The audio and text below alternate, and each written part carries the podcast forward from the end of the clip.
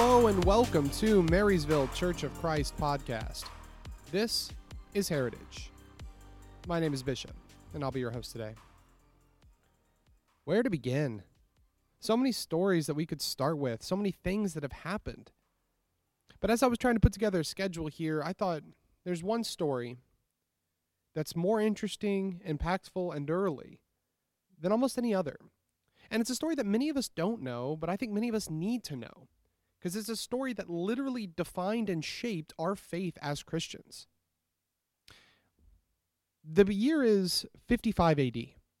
And let me tell you, the Roman Empire is still great, but it's in some troubling waters. See, there was an emperor named Claudius, and despite the fact that everyone made fun of him because, you know, he walked kind of funny, he had a tick, he ended up being one of the greatest emperors that Rome ever had. He conquered most of Britain, he was able to subject most of northern Gaul, and not only that, but he stabilized Roman economy, and yada yada yada, other stuff that you can hear about in history class. But Claudius had one big weakness. In fact, Claudius had one weakness that a lot of men throughout history have had, and that is being able to pick the right woman. He was a hopeless romantic. He always saw the best in people. And that led him to several bad marriages, including one with a woman named Agrippina, who poisoned him in his sleep so her son Nero could take the throne. Nero was known throughout Rome, but not for the good reasons. He was handsome, he was rich, he was a playboy, he was a partier. He would often spend every single night walking around Rome, drinking, carousing, and causing all sorts of problems. This kid had no idea of responsibility. He never had a full time job. He'd always kind of been in the royal uh, royal party. And so here he was, given the keys to the greatest empire on earth through some of the most troubling times. I mean, Boudicca's leading a rebellion in Britain. Armenia is burning to the ground. There is a plague, a famine, and a drought. And piracy is at its all time high. And so Nero took over and, you know, did what every reasonable, respectable, and intelligent emperor would do. He made a giant list, and he began to staple it to every street corner he could find of all the people that had to leave Rome, otherwise they were going to die. And on this list weren't people like traitors or terrorists or revolutionaries. No, they were the names of celebrities, men and women who were better looking than he was, gladiators who were more popular than he was, and people who he thought was smarter than him, which, by the way, was most of the population of Rome. And he began to exile them because he didn't want anyone in Rome to, to outshine him. He created a whole bunch of laws called the Nerean Pacts, in which basically he redefined what gladiatorial fights were going to be and carnivals and things so that he could at any given point walk in and be the center. Literally, there could be a show going on in the Colosseum, and if Nero wanted to, he had the right to walk down and be the lead performer. This guy who deemed himself part gladiator, part musician, you know, part blessing to Rome, wanted to make sure that there was no one who outshone him. But there was this pesky group of peoples who were gaining in popularity. They were called the Christians. And these Christians were annoying to Nero. I mean, they were constantly giving out food, selling their property, caring for the sick and the poor. And these people were known throughout Rome for being some of the most generous and kind. Not only that, but they were wildly popular amongst the lower class because they cared for people like slaves and prostitutes and even criminals. And so quickly Christians found themselves a part of these Nerean Pax and were asked to leave Rome. Soon, the Roman church, which was one of the beacons of the best churches in the world, was being depleted. They lost all their leaders. They lost their wealth, they lost their prominence, they lost everything they needed to be successful until there was just a handful of ragtag people left behind. Afraid, the Roman church did what many churches did in the time, and they reached out to Paul. They sent messenger after messenger to him, begging him to come and help their, their, their situation. But Paul was in the middle of his own problems, fighting off persecution and arrest in Corinth. And he couldn't drop everything and travel 800 miles to the city of Rome. But the situation in Rome got desperate. And I'm talking really desperate. Like there was a chance that the church may not stand any more desperate. And so Paul did the unthinkable. Out of all the people that Paul could have chosen for this operation he had in mind, there was one person that he chose an operative who he believed was perfectly form fitted for this task. I mean, the task before this operative was going to be immense. Not only were they going to have to travel 800 miles through some of the most dangerous territories in Rome, they were going to have to go on to four different ships, taking four different sea voyages into the third most pirated area in the world at the time. They were going to have to travel 256 miles on a road called Thieves' Road, the name given because of the corruption and crime that happened on this largely, completely unsupervised stretch of land. Not only that, but they were going to have to then try to go through two different areas, two different areas where the plague was at an all time high. 800 miles through piracy, through crime, and through plague to get to Rome. And not only that, but once this operative got to Rome, things weren't, you know, sunshine and daisies. They then had to find a way to sneak in, sneak this this plan in place underneath the rose, nose of the emperor and through the Praetorian Guard, who was tasked with keeping Rome safe, calling every single person who came in and out of the city and searching them.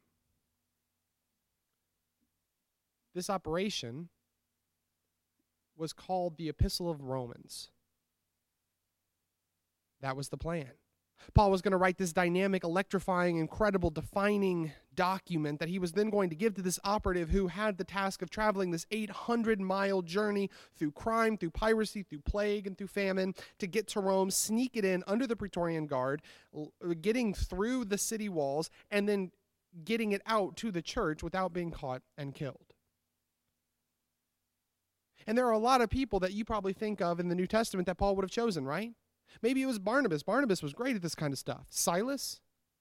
Maybe even John Mark. No. No, he had someone else in mind. Ten miles east of where he was in Corinth, there was a small shipbuilding city called Cenchrea. And there there lived a mid 30s woman who was a widow. She was very wealthy, probably the heiress to quite a large um, boat building industry, and devoted deeply to God and to Jesus. Paul, seeing this heiress, her passion and her devotion, selected her to be the operative to carry out this intense plan to deliver the Epistle of Romans to the people of Rome. This woman's name was Phoebe, and from what we know through early church history, Phoebe was a force to be reckoned with. Without even a second glance, she grabbed the letter and began her journey. Now, for the safety of maybe our younger listeners, we won't go into anything past this. Let me just say traveling these roads would have been dangerous for anybody. But in a time of perversion and crime, especially towards women, this was incredibly dangerous and she did it without second guessing. Willing to put her life, her body, and her emotional well being on the line, she traveled 800 miles. Along the way, every single time, you know, laying there at a in the bottom of a ship, a transport ship, or staying at an inn, or sleeping in a tent, every night she would spend time reading this letter, this epistle of the Romans. Because once she got into the city, it wasn't enough just to give it to the Roman church. No, she had to read it to the Roman church, as was Roman custom. And not only that, but I mean, they were going to have questions. We have questions. You read the book of Romans and you have questions. And so she prepared herself, reading the document every day, every night, hundreds and hundreds of times over the course of her long journey to Rome. When she got to the Roman gates, there would have been Praetorian guards, a cohort of them, interrogating and questioning every single person to walk in. When this Grecian woman walked up, out of place, without a husband, and without any legal papers proving why she's there, they would have had to have done a search of her and all of her possessions. How she and where she hid this document of the book of Romans is is beyond me. But somehow she was able to hide it. I mean, if they would have found that document and just read the opening couple of words, professing King Jesus and talking about this subversion of the Roman Empire and equality for all, she would have died there on the spot. The Praetorian Guard had the right to execute at will.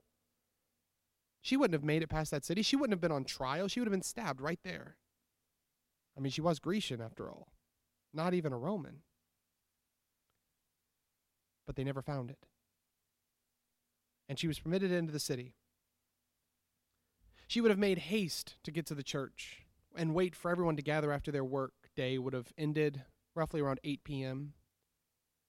And as they would have sat there in hushed tones and candle lighting, she would have unrolled that scroll and read the book of Romans for the first time. This operative chosen from Cenchrea for this incredible mission by Paul himself now had the opportunity to be the first one to profess this gospel changing, church altering, history shifting letter. And at the end of it, you can imagine the clamoring as everyone had so many questions. What does this mean? What does this mean? What does this mean? And she would have probably spent all night just sitting there talking and answering the questions they had about the book of Romans. She would have expounded on Paul's own words, having learned it from him and having studied it for months. She would have taken her time making sure that every single person there understood everything. And by the time she walked out of that house when the morning sun had hit the Roman roads, and began her 800 mile trek back, she would have changed the world because it never would have been the same. The gospel or the epistle of Romans is widely considered one of the most influential documents ever written, not just Christian documents, any document. One of the most cited historical documents ever. This book gave us everything we know about Christian theology. It is the synopsis and the jewel of Paul's writings and it was first professed by a chosen operative out of Cenchrea, a woman, a widow. You know, in many ways, this is in keeping with the rest of the New Testament, right? I mean, if you think about it, you know, Mary was the first one to profess the, the resurrected Savior. And here Phoebe was the first one to profess this theology changing document in Romans. And it indicates to us a very important, powerful message for us to consider today in our heritage. We came from a group of people, some men and some women, who the world overlooked. Young fishermen boys, a carpenter's son, a woman who was a prostitute, and a widow, a widow from Cenchrea. We are shaped and changed and molded and challenged and defined by them. The forgotten, the nameless, the unknown, the uncared for in their own cultures. We are who we are. The church is what it is because of the sacrifice of fishermen and tax collectors and prostitutes. And we carry that heritage and that tradition on. And we carry it on with the, the knowledge that you and I matter that you and I, despite our social status, despite our race, despite our gender, have an incredible potential for the kingdom of God. Man and woman, young and old, you carry a heritage of people like you who change the world. Our heritage starts with the proclamation of a resurrected Savior from a woman who used to have seven demons and the expounding and teaching of the book of Romans from an operative handpicked by Paul for a perilous journey who would change the world. This leaves us with this question How are you going to change the world? How are you going to follow in the footsteps of these women? And how are you going to change things today? The church needs a Phoebe, it needs a Mary, it needs someone to step up and rise out of their station and their position and take on challenges bigger than them. It's going to take all of us. We too find ourselves in chaos, in plague, and in hardship. It's time for us to rise up, take on our heritage, and follow Phoebe to changing the world.